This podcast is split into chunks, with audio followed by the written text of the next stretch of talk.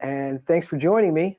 Today is November 15, 2021, and we are talking about how to evaluate New York workers' compensation claims for exposure. And of course, I'm going to be coming to you with the attorney perspective on how we do this here. Uh, so thanks for joining me today. I uh, hope you're excited to be here as I am. Uh, we do this webinar in two sessions, uh, one at 12 Eastern Time and one at 3 o'clock Eastern Time. Our 12 o'clock session had great questions, a lot of them. Uh, so I'm hoping that this uh, 3 o'clock session can top them in terms of uh, trying to stump Greg with interesting exposure questions. And actually, really, you could bring questions about anything in New York workers' comp. I'm happy to answer it. So uh, feel free to type in your questions as we go. Today, I'm going to talk about how attorneys review cases for exposure, really uh, what kind of decision points we should be pushing the cases to for you and when you should be thinking about a change in the exposure and of course ways that we're going to reduce that exposure for you. I'm going to be talking about some of the jurisdictional peculiarities of New York workers' compensation cases. I'm going to talk a little bit about how we calculate a scheduled loss of use and how we calculate a loss of wage earning capacity award, because those are really going to be important to us in determining overall exposure or amicable settlement value. And of course, this is totally live.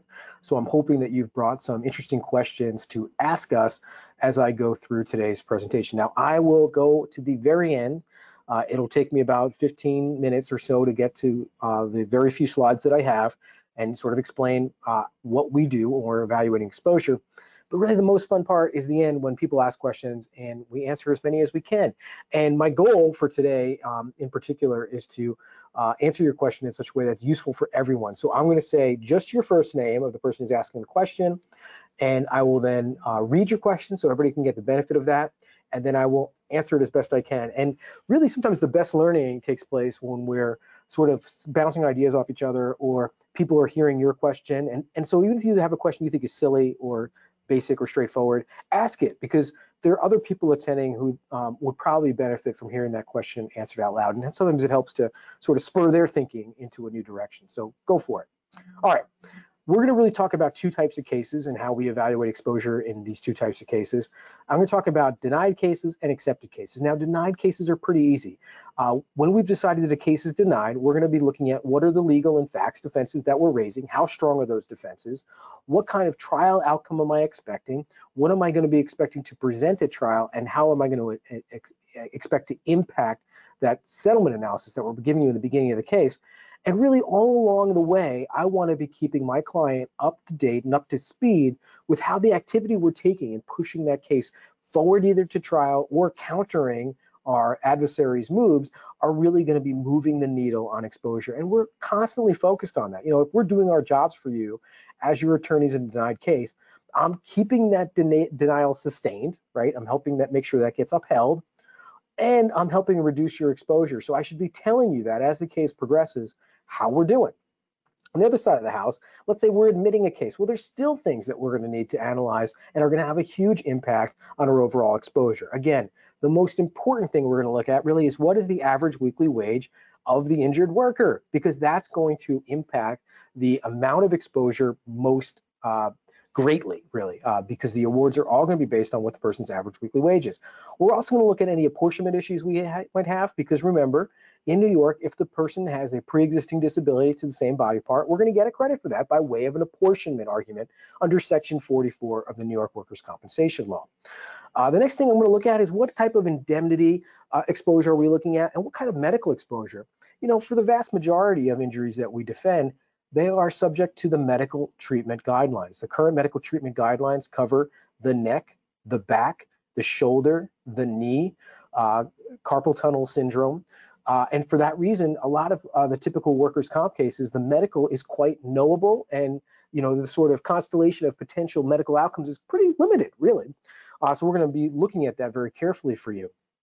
And of course, we're going to be thinking about your opportunity for risk transfer. This is often overlooked. Uh, but we found in our case population, which is at this point thousands of thousands of cases, uh, that about 10% of the cases, um, risk transfer will help us reduce our overall exposure.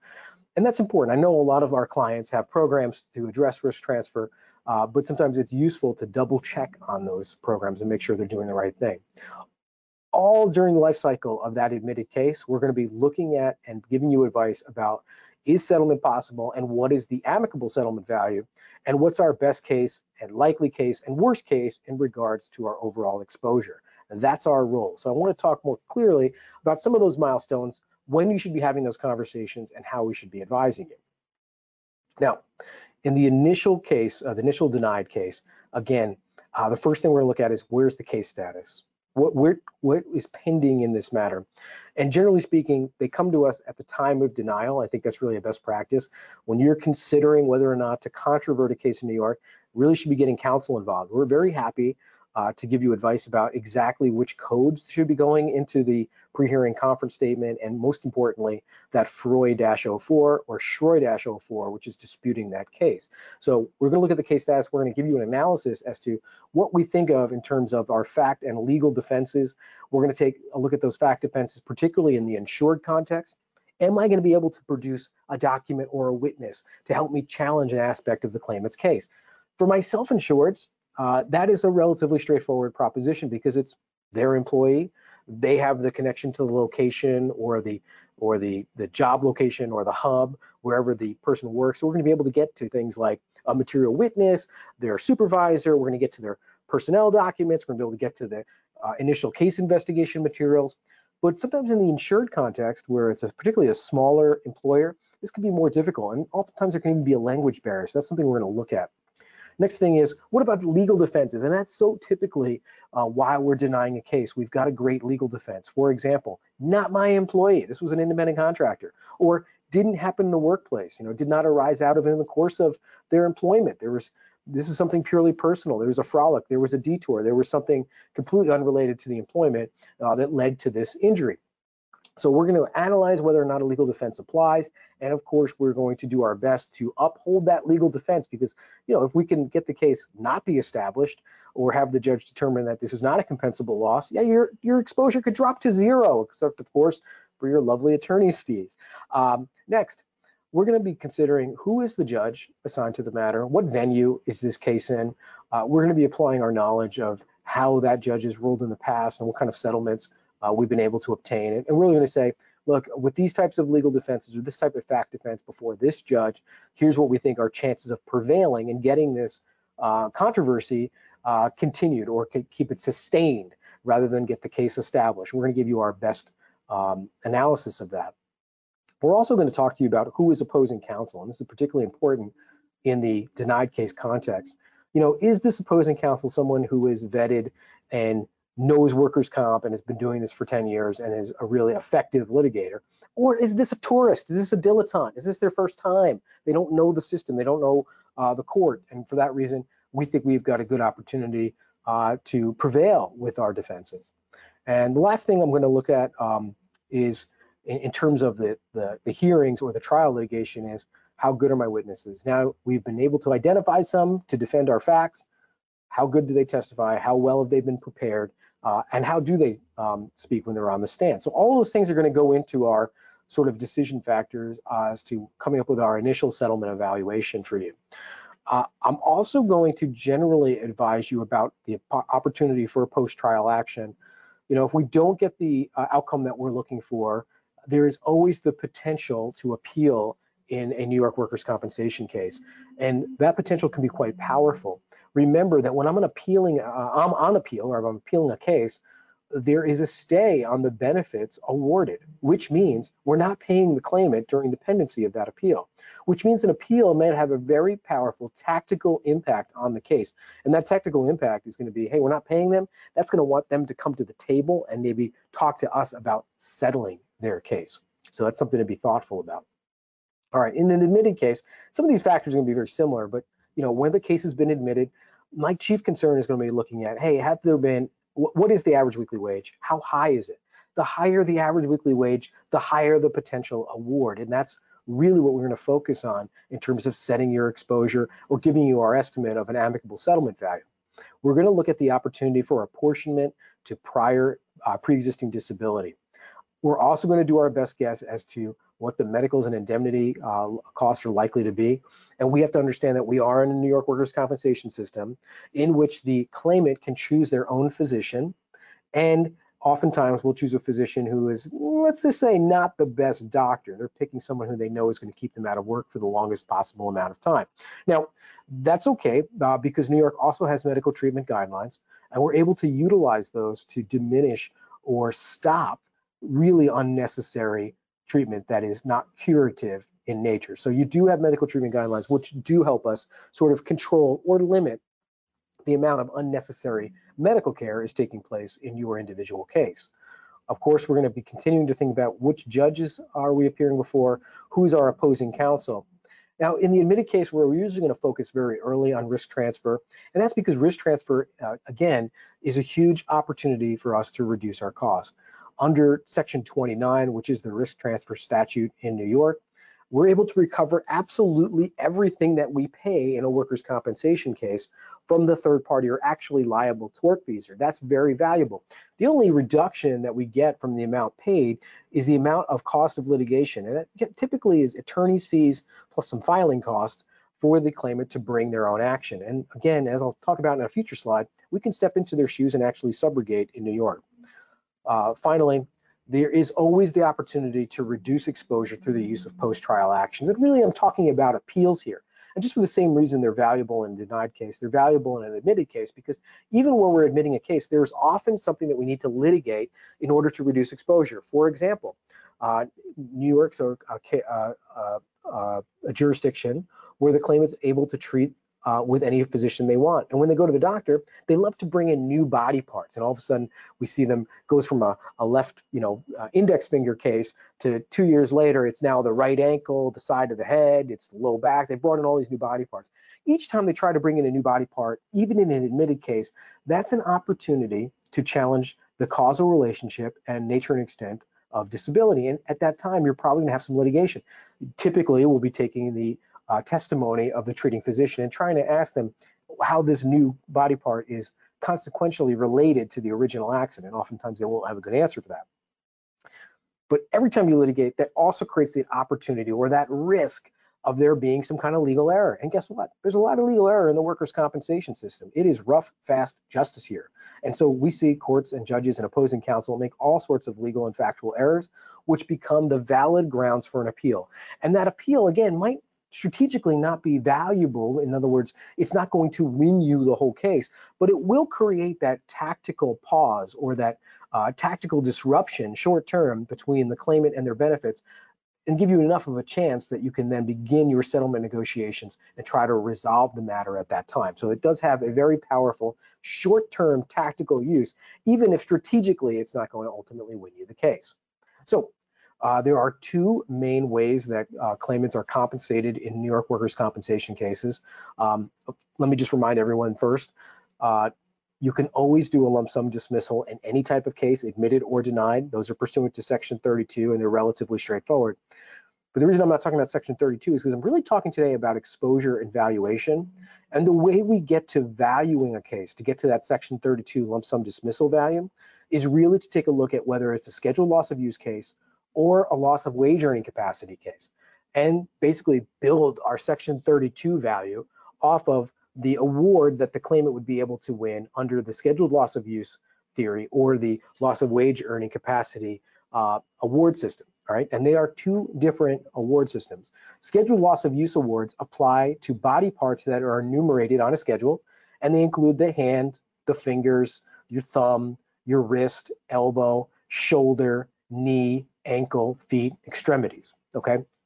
And the way that disability or impairment is primarily calculated is by use of range of motion calculations. And these were recently updated in 2018. And when they were updated, the doctors were instructed that they have to use a goniometer, uh, which is kind of like a human protractor to kind of measure the actual range of motion limitations, couldn't just guesstimate it anymore. And they also had to take three tests or three uh, readings with the goniometer so the idea here was to try to come up with a better uh, or more accurate way of measuring range of motion. They were also instructed in 2018 that they had to take measurements of the contralateral or unaffected limb. So if the person's coming in and claiming they can't move their elbow anymore, that's great. The doctor has to take three measurements of that elbow, but they also have to take three measurements of the other elbow and see what its range of motion is, and then compare the two and use the unaffected limb or the contralateral limb as the baseline. So this is, again, this is useful for us. Now, after that is completed, the doctor will put their range of motion findings into a C-4.3 form, which is really just a report about how permanently impaired uh, the claimant is. These are then brought over to another uh, schedule, which gives a list of every single body part and what the maximum number of weeks for total loss of use of that body part is. And essentially, uh, for uh, the calculation becomes two thirds of the average weekly wage times the impairment percentage times a number of weeks coming from the scheduled loss of use chart.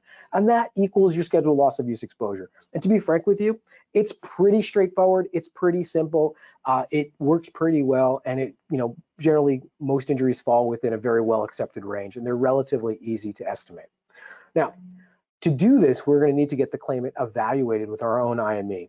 And the reason for that is because typically the treating physician will come up with uh, range of motions and impairment figures that are way higher than our physician would be. And our physician, generally speaking, is going to be more conservative, probably a little less paternalistic, and a little more accurate and objective when they're doing their measurements of the claimant. That's why we're using them. And of course, they're picking their doctors because they know those doctors are going to give them the maximum award. So I think when we're getting an evaluation done, cover letters are table stakes absolutely should be done uh, i don't think it's i think it's malpractice if an attorney says oh you're going to use so and so ime good luck. I hope that works out. Let me see the report when it comes back. You know our practice here is absolutely to write a cover letter a very careful detailed objective verifiable well documented cover letter really letting the doctor know here's the treatment course this person's already had and here's what we want you to look at, and here's the opinion that we're asking you to, to give us. Uh, we won't go as far as to actually tell them here, please write these words in your report, but we want to be very clear about the question that the doctor is supposed to be answering. So I think table stakes is a cover letter. Many physicians will also administer a questionnaire, and it's okay for you to come up with the questionnaire that you give them to actually give to the claimant.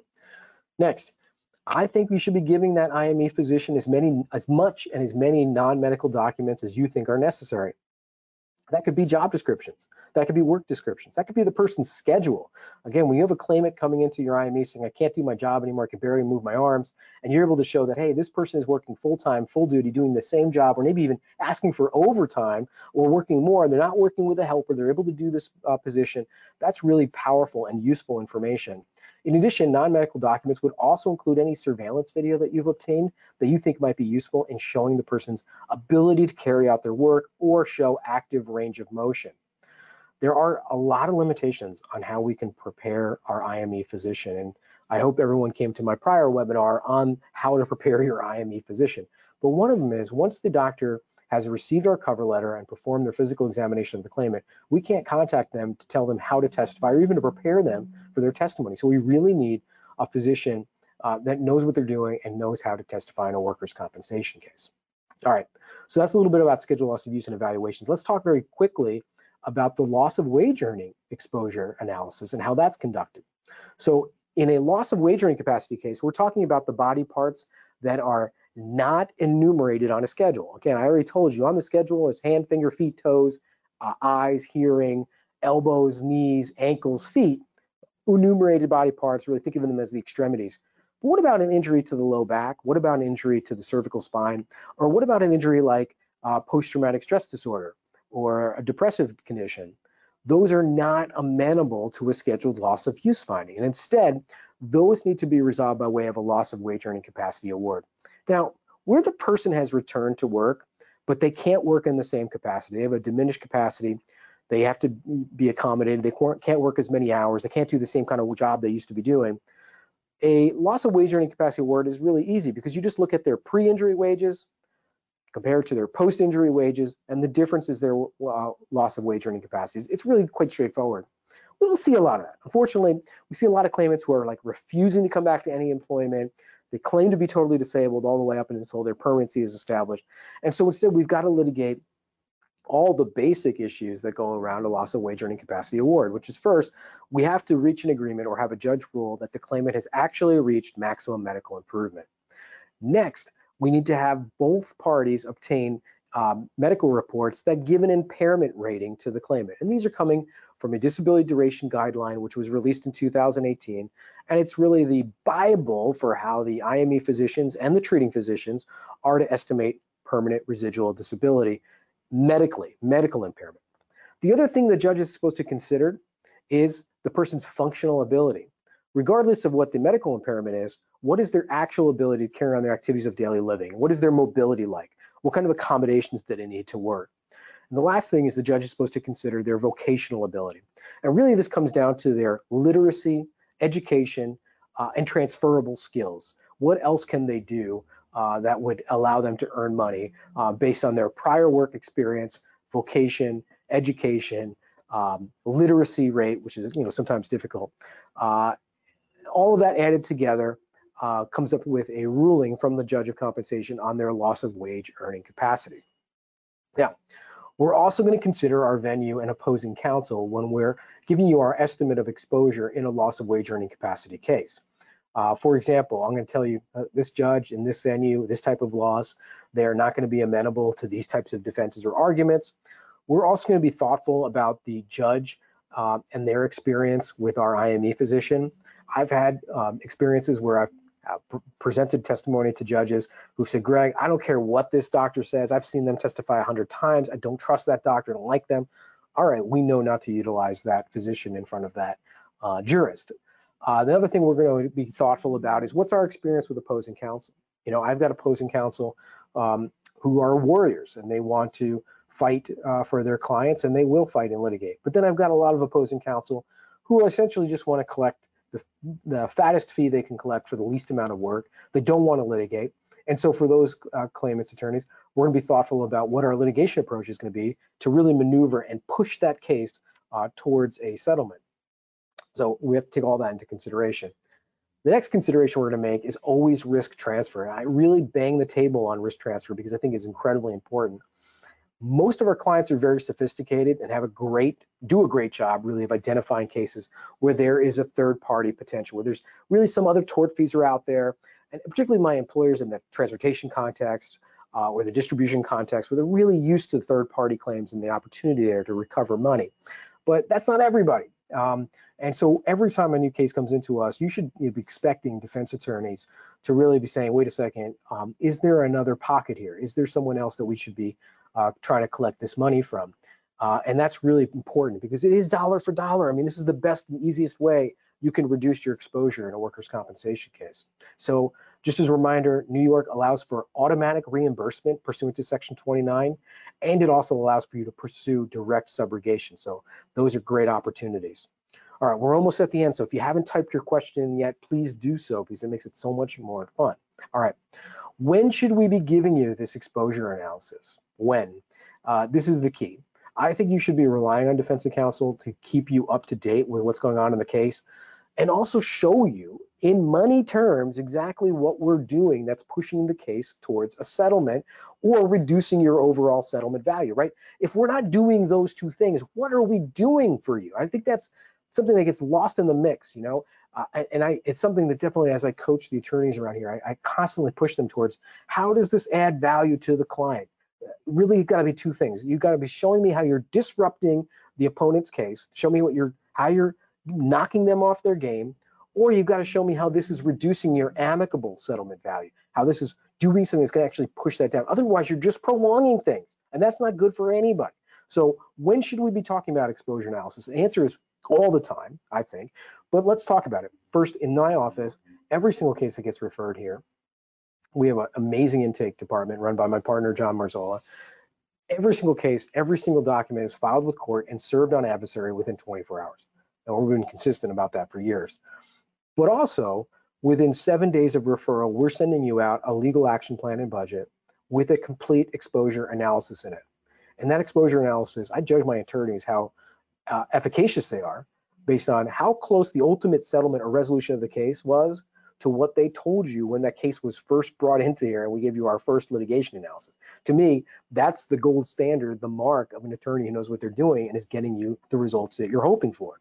Um, next, during the case lifecycle, things are going to happen. Hopefully, every single thing we're doing in the case is disrupting my opponent. We're creating momentum towards resolution, or we're reducing your overall settlement value. That's all we do here. That's our whole job. There's no, I don't have a third job. It's just that. That's what I do. Uh, and if we're not doing that and reporting it to you and telling you all during the lifestyle of the case, as we're moving the case around, uh, that we're making those improvements for you, we're not doing what we're supposed to be doing, right? It should be very clear.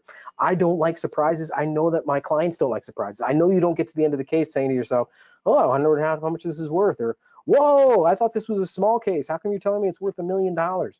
Uh, I know there's nothing worse than that. All right, so I hope that was a quick overview of what to expect, uh, how we put together the exposure analysis, the kind of factors we're thinking about. Let's go to some questions. And I'm going to open up the questions pane over here. Um, no pressure three o'clock session, but 12 o'clock session had a lot of great questions for me. So I'm hoping that we have some good ones in here. Let's come over to the uh, to the panel. All right, we got a couple here. Good, good, good, good. Thank you very much. Let's go to the top, top one. First, um, okay, first one came in from Greg O. Great name, by the way, great name. And he says, Greg, when a claim has a loss of wage earning capacity of over 75%, and you have limited knowledge of the claimant's household finances, how do you evaluate potential hardship benefits when you're evaluating for a settlement? Um, and then it says that same question again. So maybe you copied and pasted it twice. Oh, you copied and pasted it three times. Okay, good. I got it the first time. We're good. So great question, Greg. So Greg brings up something that's very important in this jurisdiction, which is when someone can get a 75% LWEC, that's pretty disabled. They can now automatically, since the Reform Act of 2017, they can automatically, when that when that award is paid out, come back to the workers' comp court and go, yep, I was 75% disabled, but you know what? Due to a hardship, economic hardship, I'm actually totally disabled. So you should change the award to total disability and pay me forever. And in order for them to do that, all they have to do is come into court and show that they have uh, a basic economic hardship, which is very ill-defined, but it means basically they can't pay their bills. It doesn't matter that the bills are for a Cadillac and for an expensive cable TV subscription. It doesn't matter. All they got to show is that they can't meet their bills. And for that reason, Greg, I never recommend to clients ever settling or resolving cases even close to 75% LWEC because you know if you settle a case close to there or at that value, they are going to come back and they are absolutely going to demand that they have an economic hardship because it's very easy to show an economic hardship. You just collect a whole bunch of bills, you staple them to the back of the form, and you mail it in, right? So the first step is no. Uh, when you're going to resolve a case or settle a case, and your opposing counsel comes to you and goes, "How about we settle this case at 75%? That's not total. You could get total." I look at them and go, "Well, you might as well just total because you're going to come back and do that anyway. So now we got to litigate it. And you've really got to fight uh, uh, on those kinds of cases. So the, the, the first answer is don't even let it get close. The second answer is, look, there's really no way of knowing. Um, you know, there's nothing, there's no discovery we can serve. For example, interrogatories. We can't depose the claimant about their current life status or bills or how much indebtedness they've gotten themselves into.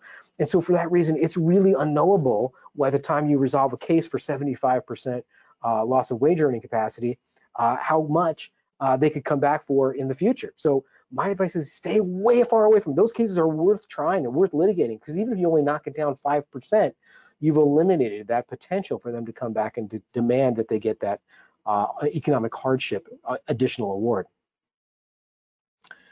Okay, Andrea asked the question, Greg, if you settle a claim with an indemnity only section 32, leaving medical open, can a claimant then come back and allege consequential sites after the settlement has been finalized? Andrea, I would fight that like a crazy lunatic. I would be screaming and yelling and bang my hand on the table and go, Judge, how can there be anything consequential of something that we've both administratively dismissed, right? Because remember, uh, workers' compensation section 32 is not a payment of compensation. You're not establishing, accepting liability for that body part. You're simply saying, not only do they not have a workers' compensation claim, this isn't even a payment of compensation. Here's some money, go away, never come back. How they're going to come forward into the future and say, well, now I've that thing that got dismissed, now I've got new injuries that resulted from it. Mm-mm. Uh-uh. And I think you're going to raise notice statute and your statute of limitations to get rid of that.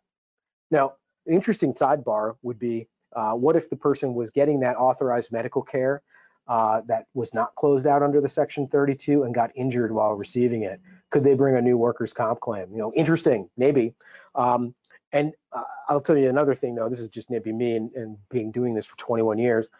In almost every case, almost every case that I've ever closed by way of section 32, where the indemnity was closed but medical remained open, we never see the claimant come back and seek more medical care, right? They generally are gone. It's a sayonara, goodbye, because they they recognize that getting more medical care is not going to necessarily result in any more payments to them. So for that reason, I think it's unlikely that, you know, they, most of the time we don't see them um, seeking more care after that moment. All right, so two questions, it's pretty good. Uh, you guys didn't catch up with the 12 o'clock section. It looks like Greg uh, was trying to, he kept copying and pasting the same question in a couple times, so maybe he was trying to beef up your numbers and beat them. Hey guys, there's always next month. All right, um, thanks for coming everybody. I had a great time doing this presentation. If you have any questions, feel free to reach out to me. And if I don't see you soon, have a great uh, holiday, have a great Thanksgiving, have a great week. Bye everybody.